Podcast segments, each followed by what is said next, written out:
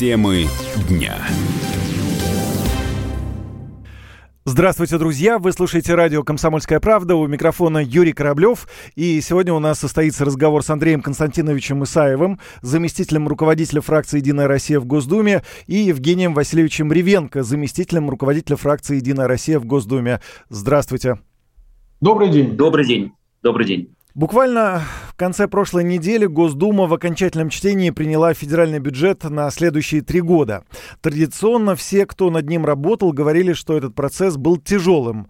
Но, как известно, большое видится на расстоянии, и, пожалуй, этот бюджет действительно непростой. Чем он отличается от бюджета этого года, который тоже принимался уже в условиях СВО? Чем отличается от бюджетов прошлых лет?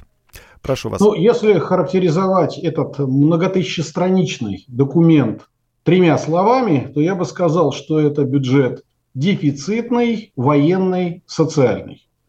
Одна из важнейших особенностей этого бюджета то, что он дефицитен. Это означает, что мы запланировали расходы, превышающие те доходы, которые получит бюджет. Причем это запланировано не только на следующий год, но и на всю трехлетку. Дефицит не очень большой, он составляет 1% от валового внутреннего продукта, э, но тем не менее дефицит есть. Хочу сразу как бы наших э, слушателей предупредить, что в этом ничего страшного нет, потому что, например, бюджет 2022 года, который мы сейчас уже завершаем, тоже был дефицитный. Это не привело к тому, что мы что-то не выполнили, не сделали, не выполнили каких-то обязательств. Дефицит будет покрываться из Фонда национального благосостояния, и из дополнительных доходов, которые могут появиться, и в качестве третьего варианта это внутренние заимства. На непредвиденные случаи в бюджете, разумеется, есть запасы, и мы увеличили резервный фонд правительства для того, чтобы они могли сманеврировать в случае необходимости. Если что-то уж совсем такое экстраординарное, напомню, что у нас примерно 7% а, от валового внутреннего продукта составляет фонд национального благосостояния, который может быть использован для решения глобальных проблем. Есть золотовалютные резервы Центрального банка. Вместе с тем дефицитный бюджет требует ну, другого отношения к деньгам. Мы до этого много лет жили с профицитным бюджетом. Это значит, что мы твердо знали, что у нас деньги есть на все, плюс небольшой такой подкожный жирок, запас. Сейчас ситуация напряженная. Это значит, что деньги должны расходоваться рационально. Вот раньше у нас возникали ситуации, когда регион, предположим, взялся что-то построить, а в итоге не построил. Или министерство сказало, выбило себе деньги на государственную программу, а потом реализовало эту программу на 50%. Деньги мертвым грузом пролежали в казначействе для конца года, до конца года и опять назад возвращаются в бюджет. Вот это в условиях дефицитного бюджета недопустимо. Мы поэтому должны жестко работать над тем, чтобы все деньги, что называется, работали. Вторая характеристика – это то, что бюджет, безусловно, военный. У нас резкий рост оборонных расходов, и мы с вами все прекрасно понимаем, почему. Речь идет о выживании нашей страны. Но так серьезно оборонные расходы не увеличивались со времен Великой Отечественной войны. Это 6% валового внутреннего продукта, почти 11 триллионов рублей. Но сразу же хочу возразить тем, кто говорит о том, что вот это вот деньги, оторванные от экономики, деньги, оторванные от социальной сферы, это не так. Значительная часть оборонных расходов – это а, расходы на государственный оборонный заказ, то есть на развитие и, выполн... и функционирование оборонной промышленности. Это означает, что в оборонной промышленности создаются новые рабочие места, растут заработные платы, а сама по себе оборонная промышленность выпускает сложную конечную продукцию. Это значит, что они, в свою очередь, своими заказами загружают машиностроение, металлургов, текстильщиков, заводы, выпускающие пластмассы и так далее и тому подобное. Там тоже создаются рабочие места и растут заработные платы. Люди, получив и на оборонных предприятиях, и на смежных предприятиях заработную плату, выходят за ворота, они начинают что делать? Они ее тратят. А это поддержка малого и среднего бизнеса. Таким образом, у нас получается, что оборонная промышленность выступает таким триггером развития экономики. Она тащит за собой, как локомотив, другие отрасли. И поэтому оборонный бюджет не противоречит задачам экономического развития.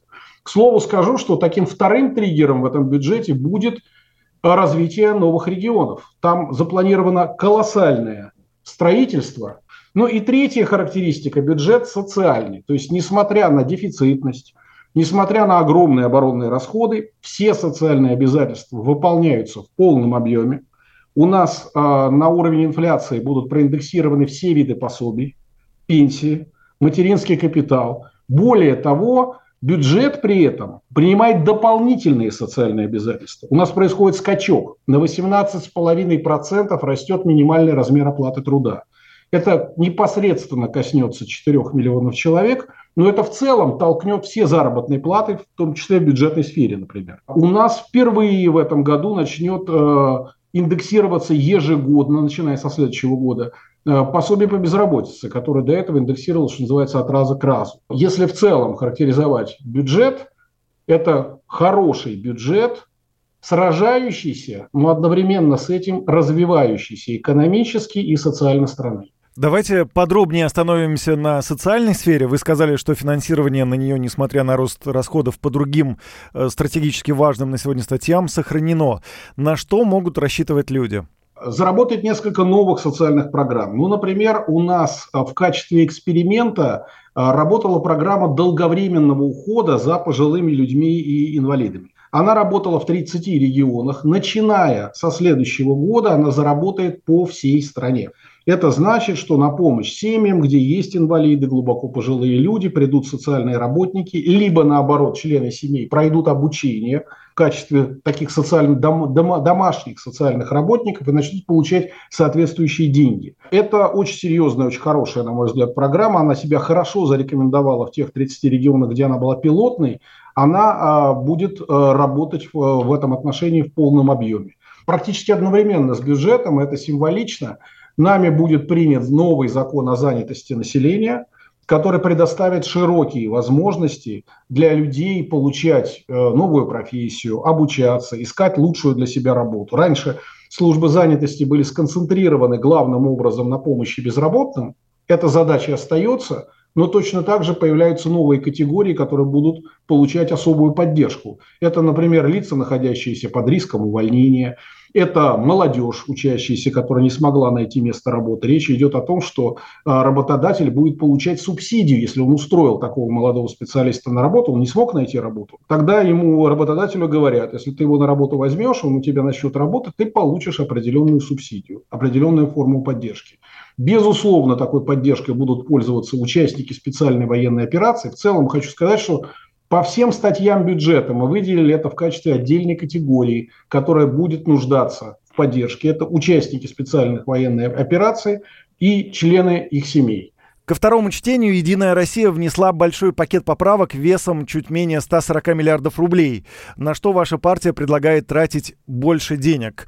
Э, Евгений Васильевич, наверное, вас попрошу ответить. Вы знаете, столько много задач столько много проблем, которые необходимо решить, конечно, хочется потратить на все и сразу. Но э, мы реалисты, при этом строим социальное государство, и, конечно, мы должны думать в первую очередь сейчас время такое нам диктует, э, мы должны думать об обороне и безопасности. Мы говорим о том, что э, предложенный проект бюджета и бюджет, он непростой, но это бюджет победы. Все необходимые средства, которые необходимы для нам для достижения победы, заложены, но при этом при всем мы ведем курс на строительство социального государства. Поэтому для нас принципиально важным а, является выполнение государством всех взятых на себя социальных обязательств. Но, конечно же, помимо выполнения социальных обязательств, а, для нас важно выполнение народной программы. Это не просто программа партии «Единая Россия», это наша общая программа. Это а, те наказы избирателей, которые давали нам более двух миллионов наказов, так, на минуточку, которые давали нам люди, когда избирали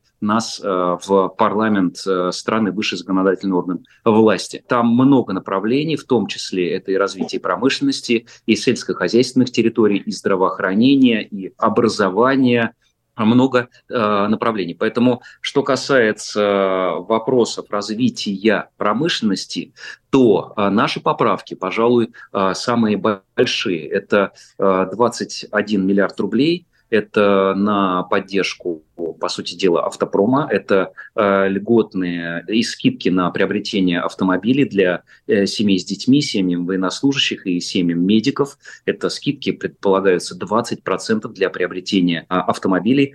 Также для граждан, которые проживают в Дальневосточном федеральном округе, при покупке электромобиля скидка будет э, предоставляться 25%. Это ни много ни мало, это 15 миллиардов еще рублей э, для а, наших людей. Э, кроме того, наши поправки – это 9 миллиардов рублей на программу разработки конструкторской документации. Ну, это тема близкая к импортозамещению конструкторской документации. Нам необходимо разрабатывать новые механизмы, новые э, детали и все, что мы замещаем. Ну и вот э, так, на минуточку, может быть, э, не все знают об этом. Ну, у нас э, расходы бюджета на следующий год 36,6, так вот из них э, 2 триллиона 700 миллиардов рублей, это почти 3 триллиона рублей, это без малого так, ну, чуть меньше десятой части, девятая часть бюджета, это на трехлетку заложено это на развитие промышленности, повышение ее конкурентоспособности. Это огромные деньги, и мы говорим о том, что мы закладываем в этом бюджете инструменты развития, несмотря на всю напряженность бюджета. Евгений Васильевич, спасибо большое. Я попрошу на этот же вопрос ответить Андрея Константиновича, но после небольшой паузы нам надо прерваться буквально на пару минут. Темы дня. Еще раз здравствуйте. У микрофона Юрий Кораблев. Возвращаемся в студию. Мы говорим о федеральном бюджете на следующие три года. И с нами на связи Андрей Исаев, заместитель руководителя фракции «Единая Россия» в Госдуме, и Евгений Ревенко, также заместитель руководителя фракции «Единая Россия» в Госдуме. Андрей Константинович, обращаюсь к вам и прошу ответить на вопрос, о котором говорили в предыдущей части. Ко второму чтению «Единая Россия» внесла большой пакет поправок весом чуть менее 140 миллиардов рублей. На что ваша партия предлагает тратить больше денег? Для нас важно, мы как партия вот уже последние два года упорно занимаемся вопросами рынка труда, и если в 2022 году нам грозили э, безработицей в 20 миллионов человек, то на самом деле все оказалось ровным счетом наоборот. Сегодня одной из важнейших проблем становится дефицит трудовых ресурсов, э, потому что мы понимаем, что без трудовых ресурсов дальнейшее развитие экономики, расширение производства, а мы наблюдаем именно это, станет невозможно. Поэтому э, в наших поправках мы уделили серьезное место поддержанию занятости. Еще в прошлом году мы вносили поправку, и по нашей инициативе началась модернизация центров занятости. Она прошла в 17 регионах. Речь идет не только там о ремонте, что называется, стены и закупке оборудования. Сотрудники проходят специальное обучение, и служба занятости как бы выходит из скорлупы, где она раньше сидела и платила пособие. Они теперь организуют интерактивные мероприятия, ярмарки вакансий, экскурсии, профтуры, работают с работодателями, оказывают психологическую помощь и многое другое. Вот для того, чтобы эта программа не останавливалась, мы предложили добавить дополнительно 6 миллиардов на следующий год – это позволит еще в 17 регионах провести такую модернизацию центров занятости. И есть в сфере занятости особенно востребованная программа. Это программа а, профобучения и переподготовки а, нуждающихся категорий в поддержке. Это участники СВО, членов из семей. Это женщины, одни воспитывающие детей до 7 лет. Это женщины, которые вышли из отпуска по беременности и родам. Это предпенсионеры. То есть люди, которым очень важно овладеть новой специальностью и найти себя на рынке труда. Вот на а, обучение, такую подготовку этих категорий мы также предложили дополнительно выделить 6 миллиардов рублей. Продолжая то, что сказал Андрей, э, и про центр занятости, есть еще одна составляющая решения этой проблемы, которую мы предлагаем, и мы внесли многомиллиардные поправки на этот счет. Так вот, расширение программы «Профессионалитет», развитие образовательных производственных центров, это 9 миллиардов рублей, это я так. Да, это поддержка проектов по созданию или развитию центров инженерных разработок на базе вузов и научных организаций, это еще полтора миллиарда. То, о чем говорил мой сегодня коллега, тезка Евгений Попов, э, наш журналист, коллега и депутат Государственной Думы. Так вот, э, он был одним из инициаторов в внесении поправок о прохождении школьниками 8-11 классов э, и студентами среднего профессионального образования двухлетнего курса обучения языкам программирования – это 3 миллиарда рублей мы выделяем дополнительно. У нас по самым скромным подсчетам Минцифры примерно миллион дефицит, миллион IT-специалистов. И вот эта программа позволит нам в год готовит примерно по 140 тысяч э, специалистов в IT-отрасли. Это очень серьезные, казалось бы, знаете, цифры-цифры, но за этим э, решение конкретных проблем и конкретных задач. Скажите, пожалуйста, а что ждать от бюджета российским фермерам и жителям сельских территорий? Кто будет отвечать? Я отвечу, с вашего позволения, но я хочу сказать, что для нашей партии эта тема всегда была приоритетной. Многие уже забыли, но в свое время партия «Единая Россия» в ее нынешнем виде – была создана как объединение партии «Единая Россия» и Аграрной партии России. И тогда, поглощая в себя аграрную партию, мы приняли на себя обязательство, что мы будем в числе первых защитников села. Село сейчас развивается достаточно хорошо, и наши поправки были направлены на то, чтобы это развитие, что называется, в дальнейшем обеспечить. Одна из э, программ важнейших для нашей партии – это программа комплексного развития сельских территорий. Для нас важно, чтобы люди, которые живут на селе, они чувствовали себя не менее комфортно, чем в городе. Что это за программа? Это программа, которая позволяет благоустраивать или строить клубы, дворцы культуры, обустраивать спортивные площадки, обустраивать э, общественные пространства на селе, решать вопросы о, об, об обеспечении современным интернетом и современной оргтехникой э, культурных учреждений села, что это ремонт капитальный, внеплановый сельских школ, которые являются там тоже таким центром, вокруг которых села объединяются. Так вот, хочу сказать, на ближайший год запланирован рекордный рост расходов по программе комплексного развития сельских территорий. Мы же ведь трехлетнее планирование имеем, да, и у нас, собственно говоря, был бюджет 2024 года в рамках прошлогодней трехлетки. И там было заложено на эти цели 40 миллиардов. Изначально в первом чтении правительство предложило увеличить, и мы предложили увеличить более чем на 26 э, миллиардов рублей – Таким образом, в целом сумма возрастает до 88,6 миллиардов рублей. Это рекордная сумма тех денег, которые пойдет на э, создание благоприятной среды, в которой будут жить сельские жители. Значит, кроме того, важный момент для развития нашего сельского хозяйства, а оно как бы не на костылях, оно нуждается именно в поддержке в развитии. Это вовлечение в оборот земель сельскохозяйственного назначения. На эти цели мы более чем пять раз увеличиваем расходы. Потому что изначально в планах э, прошлогодних у нас стояли на этой цели 5 миллиардов рублей. Благодаря нашей поправке увеличивается в общей сложности до почти 29 миллиардов рублей расходы на то, чтобы те земли, которые сегодня не вовлечены в сельхозназначение, требуется их мелиорация, решение вопроса э, известкования кислых почв и так далее и тому подобное, чтобы эти земли заработали на наше общее благо. И поскольку у нас село на сегодняшний день является таким мощной экспортной отраслью, который скоро, наверное, уже будет с нефтегазовым сектором соревноваться по валютной выручке. Мы э, на то, чтобы поддержать э, именно экспорт сельскохозяйственной и продовольственной продукции, предложили дополнительно 3 миллиарда, всего 11 миллиардов в следующем году будет направлено на то, чтобы вот этот экспорт нашего села, борьба нашей продукции на мировом рынке была поддержана. Если позволите, Андрей, добавлю. Э, Андрей Константинович достаточно исчерпывающе все, э, все цифры изложил. На самом деле я не могу э, с удовлетворением не отметить вот те суммы, о которых сказал Андрей. Почему? Потому что я являюсь депутатом от Воронежской области. Это житница, одна из житниц Российской Федерации, все-таки столица Центрального Черноземья, Воронеж – и действительно урожаи большие, требуется поддержка фермерам для того, чтобы его реализовывать, этот урожай.